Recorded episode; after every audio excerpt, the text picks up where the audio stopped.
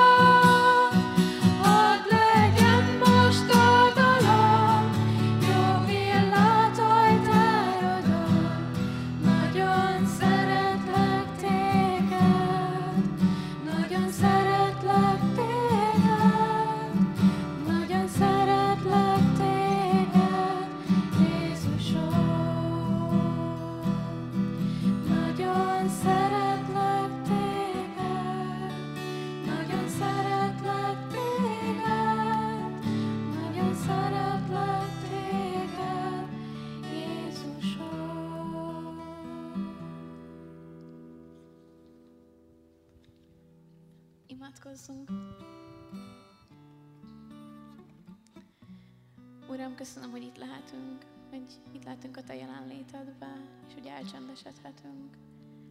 És Uram, tudom, hogy annyi dolgunk van, és hogy olyan sokszor így nehéz megállni, és azt gondoljuk, hogy pörögnünk kell folyamatosan, de kérlek, Ad, Uram, hogy tudjunk tartani csendeket, és meg tudjunk állni, és olyankor ne menjen se zene, se semmi más a fejünkbe, hanem tényleg csendben legyünk, és, és kérlek Uramat, hogy ezekben a csendekben megtaláljunk téged, hogy ezekben a csendekben a te jelenlétedben tudjunk lenni. És kérlek Uram, hogy ebből adj minél többet számunkra. Amen.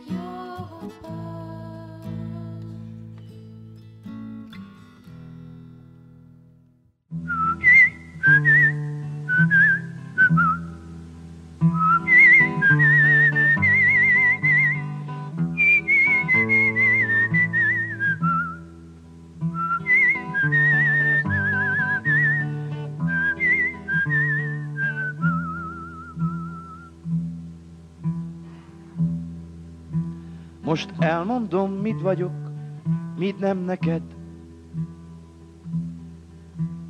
Vártál, ha magadról szép éneket? Dicsérő éneked, én nem leszek. Mi más is lehetnék, csak csönd neked.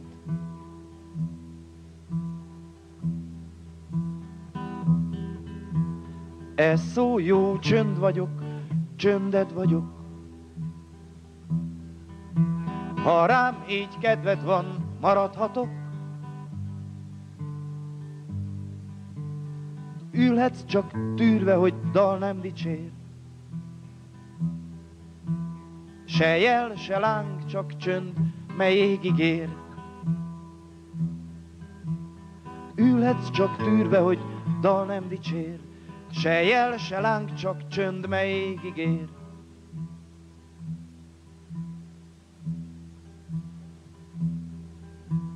S folytatom, mit vagyok, mit nem neked. Ha vártál lángot, az nem lehetek. Fölébem hajolj, lásd, hamu vagyok. Belőlem csak jövőd jósolhatod.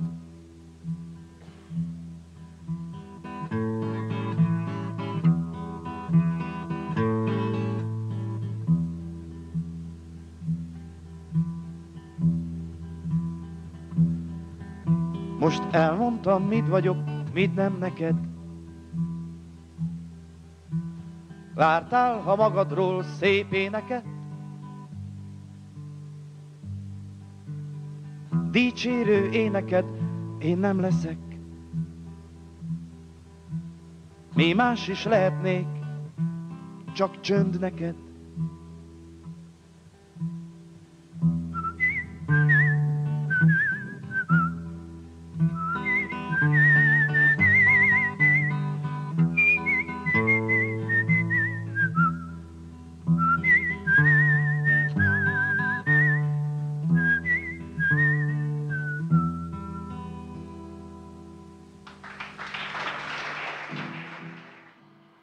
Alkalmunkon a csendről lesz szó, ezért bevezetésképpen most még szeretném, ha tartanánk egy perc csendet. Mindenki azt csinál, amit szeretne, de most csendben leszünk.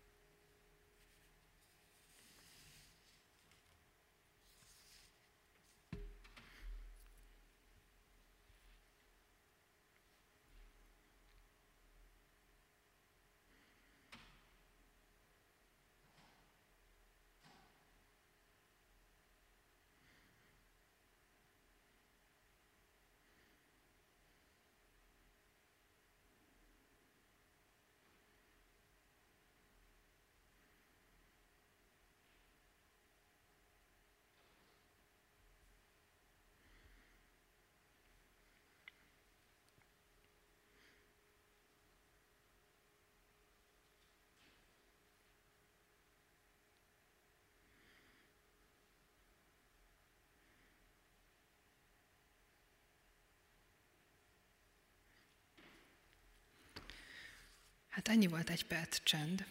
Nem is volt olyan hosszú, igaz? Egészen gyorsan eltelt. Úgy láttam, hogy voltak, akik reflexből imára kulcsolták a kezüket, becsukták a szemüket, van, aki egy picit zavartan nézett, hogy most akkor mi fog történni, itt egy percig csendben ülünk. És az a tapasztalatom az életemből, a sajátomból is, és abból is, ahogyan mások beszámolnak erről, hogy a csönd az nem mindig a kedvenc elfoglaltságaink közé tartozik. Én magam is, hogyha csöndre vágyom, vagy ha így felindul bennem a vágy, hogy úgy csendben lennék, akkor inkább meghallgatok egy zenét a csöndről. Például azért is hoztam ezt a nagyon szép számot, ami egyébként nagyon szépen ír, vagy hangzik a csendről, vagy elolvasok egy szép verset, mert nagyon sok embert érdekel a csend, és nagyon sok műalkotás megjeleníti ezt. Akár versekben Adi Endrének a Meséje csendről című verse is csodálatos, ha valakit érdekel, akkor utána itt meg tudom mutatni, de most nem fogok belőle idézni. A csend valahogy az életünk része, de mégis nagyon sokszor elsiklunk felette, és a mai napon a csendességünkről lesz szó, az egyéni kegyességünknek a csendességéről, az elcsendesedéséről, és azt is észrevettem magamon is, és tapasztaltam a beszámolókból, beszélgetésekből, hogy a legtöbbször az elcsendesedéseinkből és a napi csendességeinkből a csendet hagyjuk ki. Legtöbbször leülünk, elolvasjuk az ige szakaszt, azon gondolkodunk, leírjuk a gondolatainkat, imádkozunk Istenhez, elmondjuk neki, hogy milyen kérdéseink vannak, várjuk a válaszokat ezekre a kérdésekre, vagy, vagy éppen keressük a Bibliában a választ arra, hogy, hogy hogyan is történjen az életünk, és nagyon sokan és sokszor hagyjuk el azt a részét, amikor akár csak egy perc valódi, teljes csendet tudunk tartani. És a sorozat részeként lesz szó külön a bibliaolvasási szokásainkról. Az előző alkalmon szó volt arról, hogy az egész egyéni kegyességnek a középpontjában Jézus Krisztus áll, és az, hogy a vele való kapcsolatunkat mélyítsük el, és hogy ez a lényege az egésznek, és az a kérdés a mai estén, hogy hogyan jelenik meg az Isten dicsőítése a csendességeinkben, hogy hogyan válhat a csendesség, és azon belül is a csend az Isten dicsőítésévé. Nagy kérdés az a mai világban azt hiszem, hogy tudunk-e egyáltalán igazán csendben lenni. Hiszen állandóan körülvesz bennünket valamilyen zaj, az utcazaja, vagy a szomszéd, vagy, vagy bármilyen elektromos zajok, ahogy zugnak a hangfalak. Nagyon nehéz az igazán csendes pillanatokat megtalálni. Mindig körbevesz bennünket valami, bekapcsoljuk a tévét, zenét hallgatunk, olvasunk valamit, vagy éppen a gondolataink zizegnek bennünk, és így nem tudunk csendben lenni. És zaklatott az agyunk, zaklatott az életünk, zaklatottak az érzéseink, és ahelyett, hogy csendben lennénk, és ahelyett, hogy átgondolnánk és megéreznénk, hogy mi is történik velünk, inkább átsiklunk ezek felett a pillanatok felett, és csak megyünk tovább, és nyomjuk magunkat. Nem tudom, hogy ki hogyan élte meg ezt az elmúlt egy perc csendet. Lehet, hogy könnyű volt, lehet, hogy jó volt, ki tudtuk használni értékesen, átgondoltuk, hogy mit kell holnap csinálni, vagy mit fogunk főzni a héten, vagy mire kell még készülni. Lehet, hogy Isten elé vittük az érzéseinket, a gondolatainkat. És ma egy Zsoltárt hoztam, amely vezet bennünket azzal kapcsolatban, hogy hogyan is jelenik meg a csend a mi életünkben. A 37. Zsoltárnak az első nyolc verszakát fogom felolvasni.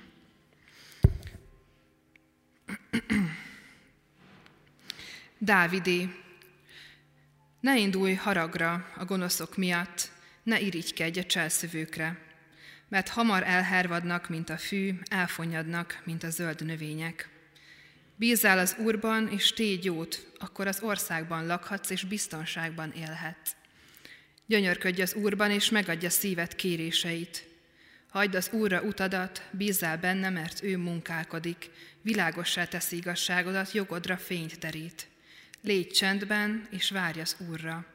Ne indulj fel, ha az alattomos embernek szerencsés az útja. Tégy le a haragról, hagyd a heveskedést, ne légy indulatos, mert az csak rosszra visz.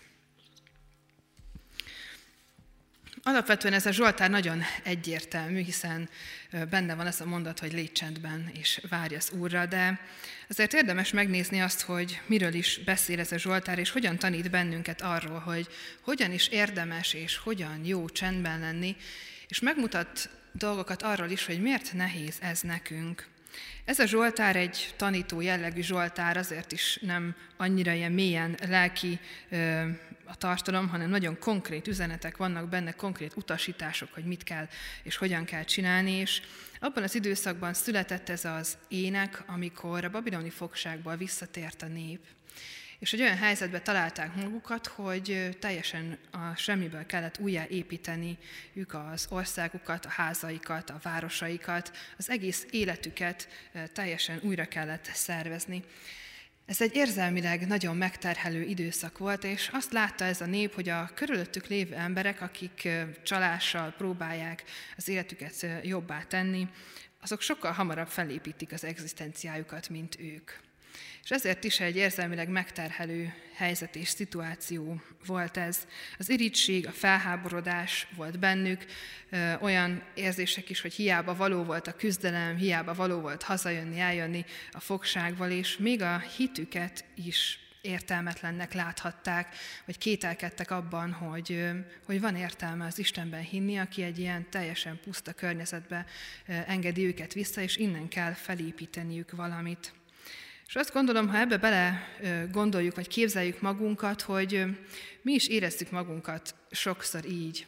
Ez az értelmetlenség érzése, az életnek az építésének a nehézsége, a jövővel kapcsolatos aggodalmak, az irítség azzal kapcsolatban, hogy másoknak mennyivel jobban megy a sora is, és hogy más eszközökkel, akár becsület nélküli eszközökkel is mennyire könnyebb, mennyivel könnyebben tudják az életüket tenni és haladnak előre, és nagyon sokszor kerülünk olyan helyzetben, ami, ami bennünket is érzelmileg megterhel, ami egy olyan szituáció, amikor nem tudunk mit kezdeni valakinek egy-egy mondatával, valaki megbánt, vagy éppen mi bántottunk meg valakit, és, és az érzelmeink felkavarodnak, felkavarognak bennünk, és valóban ilyen zaklatottá válunk, ahogyan azok, akiknek ez a Zsoltár íródott. Az is lehet, hogy néha csak ok nélkül vagyunk ilyen rossz paszban, amikor semmi sem akar sikerülni, teljesen rosszul érezzük magunkat. És ebben tanít és vezet bennünket ez a Zsoltár, hogy hogyan is éljük meg azokat a pillanatokat, amikor úgy tűnik, mint a körülöttünk minden nagyon-nagyon nehéz lenne, és sok olyan inger ér az emberek és a körülmények által, ami bennünk felháborodást, zaklatottságot, irítséget szülhet.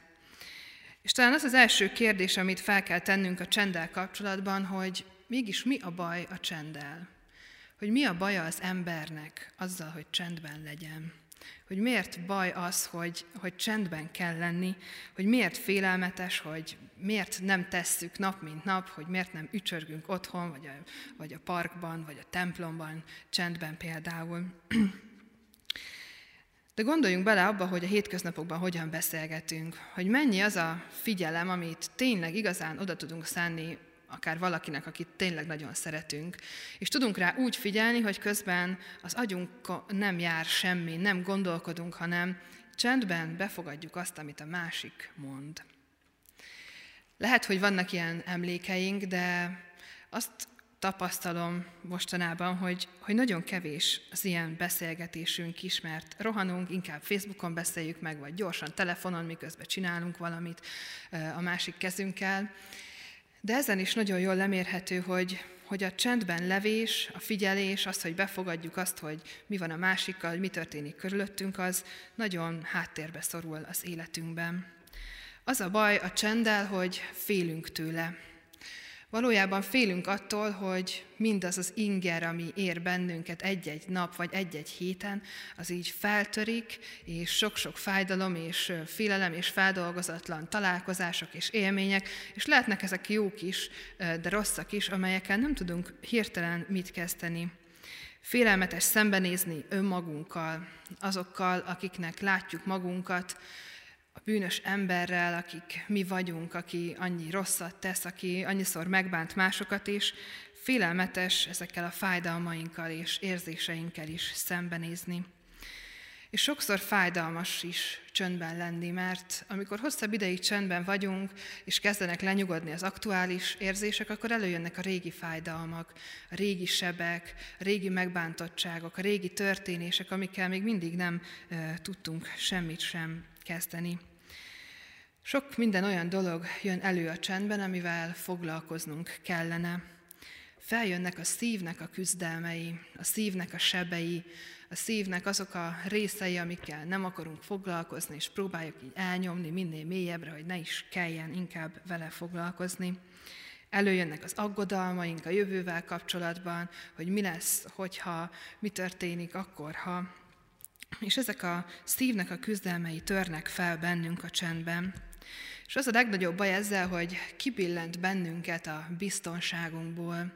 És erről a biztonságról beszél ez a Zsoltár is az első valamelyik versben, hogy ha bízol az Úrban, akkor biztonságban élhetsz. Mert ahhoz, hogy jól tudjuk végezni az életünket, és jól tudjuk tenni a dolgunkat, ahhoz biztonságban kell éreznünk magunkat, mind érzelmileg, mind fizikailag. És amikor csendben vagyunk, és önmagunkkal vagyunk, és ezek a kételyek, aggodalmak, félelmek és fájdalmak, a múlt sebei jönnek fel bennünk, ez kibillent bennünket ebből a lelki békéből, a lelki egyensúlyunkból, és érzékenyé, érzelmessé és zaklatottá tesz bennünket. Ez a baj a csenddel, ez a bajunk a csenddel, inkább azt mondanám. Nehéz és fájdalmas dolog, munkás dolog a csendben benne lenni, mert olyan dolgokat hoz fel, amik fájdalmasak, és amikkel kezdenünk kellene valamit. De itt van ma ez a Zsoltár előttünk, ami megtanít bennünket arra, hogy a csenddel lehet máshogy is élni.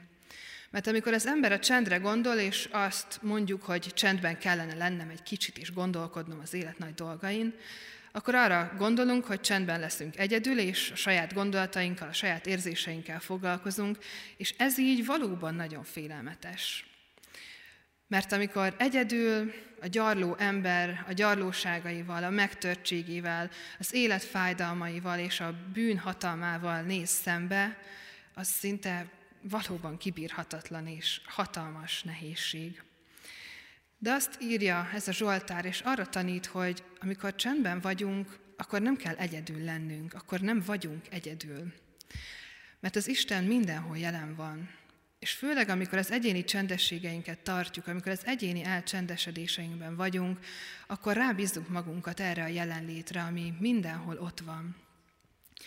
És ez a Zsoltár nagyon egyértelmű, Isten jelenlétében kell megélnünk ezt a csendet, és úgy is éljük meg, csak sokszor nem arra figyelünk, hogy Isten ott van, hanem elkezdünk a fájdalmainkon rágódni, és, és ez micsoda? elkezdünk a fájdalmainkon rágódni a csendben, és ettől zaklatottá válunk, és nem tudunk Istenre figyelni és fókuszálni. Azt mondja ez a Zsoltár, hogy gyönyörködj Istenben, gyönyörködj az Úrban. Ha belegondolunk, hogy mi, szokott, mi történik akkor, amikor meglátunk valami nagyon szép dolgot,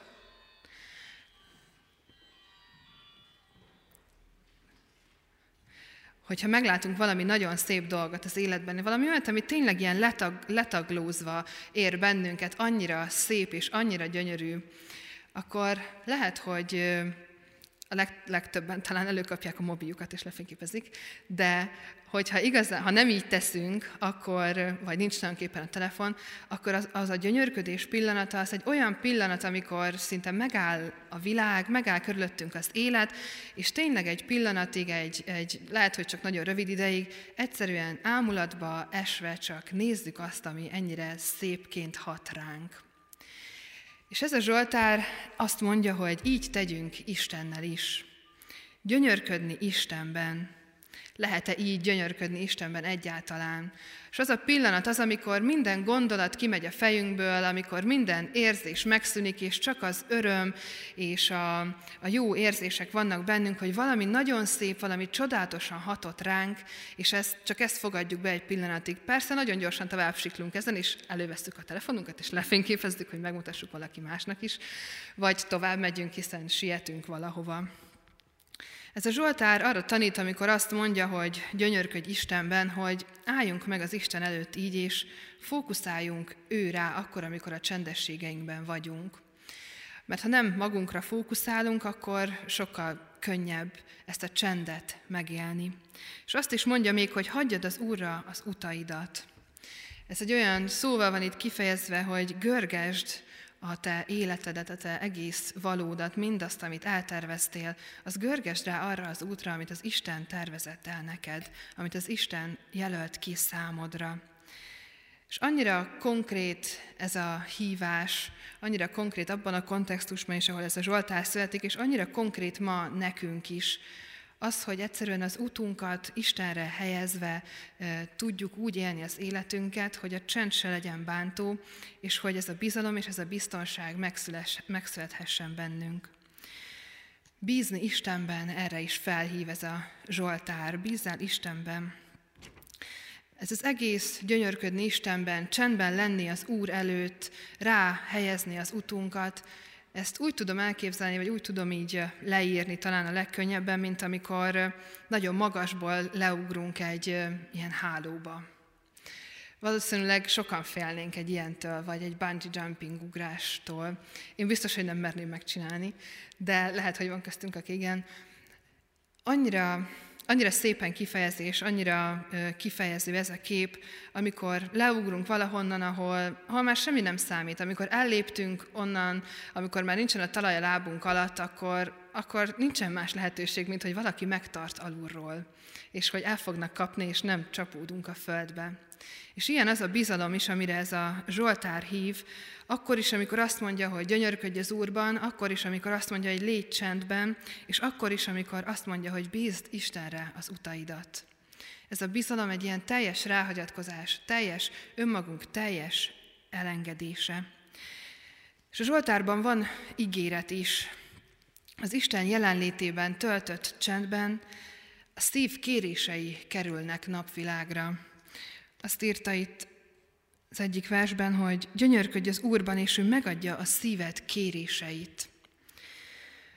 Mert minden szívbéli küzdelmünk, amit a saját csendünkben, az egyedül töltött csendünkben élünk meg, a sebek, a fájdalmak, a felháborodottság és a bántottság mélyén, ott van valamilyen olyan hiány, amit ha meg tudunk fogalmazni, amit ha Isten elé viszünk, és ha az ő jelenlétében tárjuk ezt fel, akkor Isten meg tudja gyógyítani, be tudja tölteni, össze tudja forrasztani azt a sebet. De ez csak akkor történik, ha eljutunk egyáltalán oda, hogy tudjuk, hogy mit kell kérnünk. Gyönyörködsz Istenben, ha hagyod, hogy az ő csodál, csodálatossága, dicsősége hasson rád, akkor a szívedben nem a fájdalmak, hanem azok a kérések fognak felbuzdulni, azok a könyörgések, amik arra vezetnek, hogy a helyreállás, a gyógyulás, az Istennel való betöltekezés történhessen. Egy alapvető jó érzés, egy öröm, a lelki egyensúly helyreállítása, hogy tudhassunk magunkról és a szeretteinkről, hogy tudjunk csendben lenni. És a másik ígéret pedig az, amit említettem már, hogy biztonságban élhetsz. Amikor kibillenünk a lelki egyensúlyunkból, akkor nagyon bizonytalanná válunk, nagyon sok minden hat ránk, és valójában arra vágyunk egész életünkben, hogy biztonságba tudjuk önmagunkat, a szeretteinket, azokat, akik körülvesznek bennünket. Biztos talajt, magabiztosságot szeretnénk, jó alapra építést, egészséges önbizalmat, bátorságot az élethez, és ez az, amit az Istennel való kapcsolat, a rábízás, a csendben való megújulás, adhat nekünk. Erre tanít bennünket ez a Zsoltár, gyönyörködni Istenben, rábízni az utunkat és csendben lenni. És itt a prédikáció vége felé egy pár konkrétabb tapasztalatot is szeretnék megosztani, mert azt tapasztaltam a saját életemben, hogy, hogy ez a, a csendben levésnek a kérdése, ez nem jön így az egyik pillanatról a másikra. Azt gondolom, hogy ha most hazamegyünk, akkor nem biztos, hogy mindenkinek menni fog az, hogy ő most csendben legyen, és, és az jó legyen az Isten előtt, és gyógyuljon, és történjen valami jó. Lehet, hogy hazamegyünk, és kipróbáljuk azt, hogy csendben leszünk most Isten előtt, és mégis a fájdalmak, a rossz gondolatok és az aggódás fog feljönni, és csak még jobban fel fog zaklatni ez bennünket. azt gondolom, hogy, hogy van ilyen, és én magam is tapasztaltam ezt az életemben, hogy, hogy a csendnek eljön az ideje, hogy bár most beszélünk a csendről, és egy-egy perc csend talán nem sok, és hiszem azt, hogy Isten ezek, az ilyen csendekben is tud és akar munkálkodni, de, de az érzelmi stabilitásunk az nem mindig elég ahhoz, hogy, hogy mi tudjunk csendben lenni, hogy tudjunk Istenre fókuszálni. Azért, mert a szívünk, a lelkünk, a belső világunk nagyon sérülékeny, nagyon sok inger ér bennünket, nagyon sok fájdalom, bántás, félelem, aggódás, és, és a, maga a lelkünk is egy rejtett és csodálatos világ, ami sokszor még előlünk is el van rejtve. Hiszem azt, hogy ezzel érdemes próbálkozni, és ha már úgy hívjuk, hogy csendesség, amikor elcsendesedünk mondjuk reggelenként vagy esténként, akkor érdemes egyre többször bebelopni egy-egy kis csendet, és ahogy ez fejlődik majd, és Istenre tudunk fókuszálni igazán és nem magunkra, azzal fog a csend is egyre inkább komfortossá és szerethetővé válni számunkra. De ehhez nagyon fontos, és nem szabad elfelejteni azt, hogy, hogy ez a Zsoltár is arra tanította ezt a népet abban a korban, hogy, hogy a fókusz nem szabad elveszteni. Mert amikor a csendben a saját szívünk fájdalmaira és verességeinkre és bukásaira koncentrálunk, akkor Isten nehezen tudja megtalálni az utat ahhoz a vágyhoz, ami igazán van bennünk, a helyreálláshoz. Amikor azon gondolkodunk, hogy kibántott meg a héten, és hogy hogyan kellene ezt rendeznünk egy ilyen csendben, akkor, akkor nem Istennel foglalkozunk, és nem Istent várjuk. Ezért nagyon fontos ebben a Zsoltárban és magában a csendességben, a csendben, hogy az Isten jelenlétében történik, és azzal kezdődik, hogy gyönyörködj az Úrban. Fókuszálni Istenre, figyelni Istenre.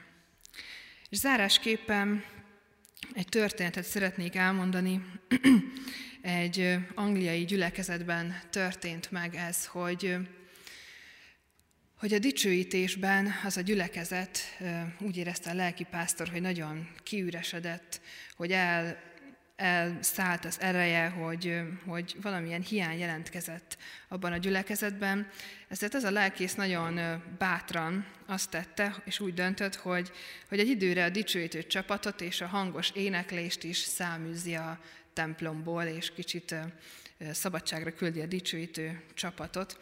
És nagyon egyszerű dalokat énekeltek, teljesen akapella, csak a gyülekezet, és abból is nagyon-nagyon keveset, és ebben a csendes időszakban a szegény dicsőítés vezető mit csináljon? Hát írt egy dalt erről. Ezt a dalt valószínűleg sokan ismeritek, az a címe, hogy Zene nem szól már. És ez a dal így született, és pontosan arról beszél, hogy, hogy, hogy amikor csendben vagyunk, az Isten akkor is ott van. És hogy ebben a csendben születhet meg az imádó szív, ez a kulcsszava ennek az éneknek. Azt kérjük ebben az énekben, hogy Isten adjon nekünk olyan imádó, dicsőítő szívet, ami csak rá figyel, csak rá fókuszál, és nem a saját fájdalmaira nem bezárt, és nem túltelített, és nem bizonytalan, hanem imádó és dicsőítő szív. És ezt az éneket most el fogjuk énekelni. Ha valaki szeretne, akkor nyugodtan bele lehet kapcsolódni. Ha valaki szeretne csak csöndben lenni és hallgatni a zenét, azt is lehet. Engedjük, hogy hasson ez az ének, hogy hasson az a könyörgés, amit itt együtt fogunk elmondani. Ha valaki csak imádkozni szeretne, vagy Istenre figyelni, arra is szabad. Úgyhogy így fogunk így fogjuk az imádságos időt elkezdeni. Utána lesz egy kis csendes idő, amiben mindenki a maga imádságát Isten elé viheti, és utána fogunk közösen is imádkozni.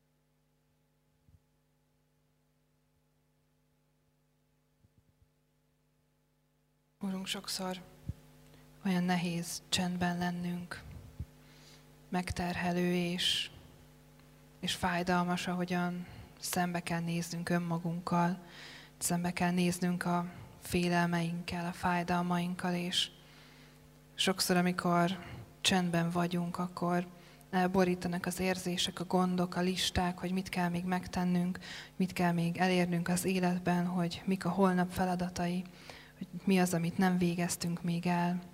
Elborít bennünket az aggódás, vagy éppen a félelem, hogy mi lesz velünk, hogy hogyan fogunk élni, hogyan leszünk jól, és mégis vágyunk a csöndre, mert tudjuk azt, hogy a csendben te elrejtetted magadat, és a te ajándékaidat, a te kincseidet, és szeretnénk úgy megélni a csöndet, hogy az előtted való imádság legyen, hogy úgy lehessünk csendben a mindennapi rutinunkban, hogy ne magunkkal, ne a fájdalmainkkal és ne a gyötrődéseinkkel találkozzunk, hanem, hanem veled, aki egy olyan úr vagy, akiben érdemes és lehet gyönyörködni, aki csodálatos dolgokat teszel, aki csodákat tehetsz el a mi életünkben, és akire rábízhatjuk magunkat, minden fájdalmunkat, minden aggódásunkat. Egy olyan Isten vagy, aki meggyógyítod a mi szívünket, a mi sebeinket, összeforrasztod, és helyreállítasz bennünket, hogy, hogy a veled való dicsőséges és magasságos életet élhessük. Egy olyan örömben és egy olyan biztonságban, amelyet csak Te tudsz nekünk megadni. Urunk, olyan sokszor törekszünk arra, hogy mi magunk állítsuk elő ezt a biztonságot az életünkben, bebiztosítjuk a kapcsolatainkat, az életünket, az anyagi jólétünket, az egzisztenciánkat, de ez annyira sokszor nem számít, mert bármi történhet velünk, és nem ez az igazi biztonság, ami erőt és bátorságot ad az élethez, hanem ez csak benned van elrejtve. Ezért rád bíztuk az életünket, benned akarunk gyönyörködni.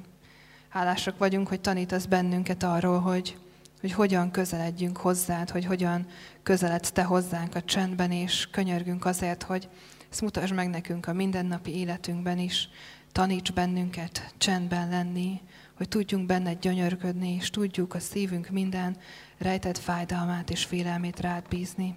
Taníts bennünket rád nézni, és benned gyönyörködni. Amen. Mondjuk el közösen az Úr Jézustól tanult imádságot.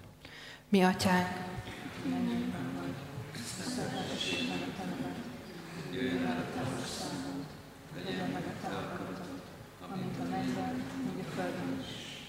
minden napi kenyerünket add meg ma, és bocsáss meg a védkeinket, miképpen mi is megbocsátunk az ellenünk védkezőknek. És ne vigy minket kísértésbe, de szabadíts meg a gonosztól, mert Tiéd az ország, a hatalom és a dicsőség mindörökké. Ámen. Folytassuk a dicsőítést, még három éneket hoztunk a mai estére. És mindenkit bíztatok, hogy az imádó szíveinkkel, a szánkkal is dicsőítsük Istent, és így énekeljünk együtt.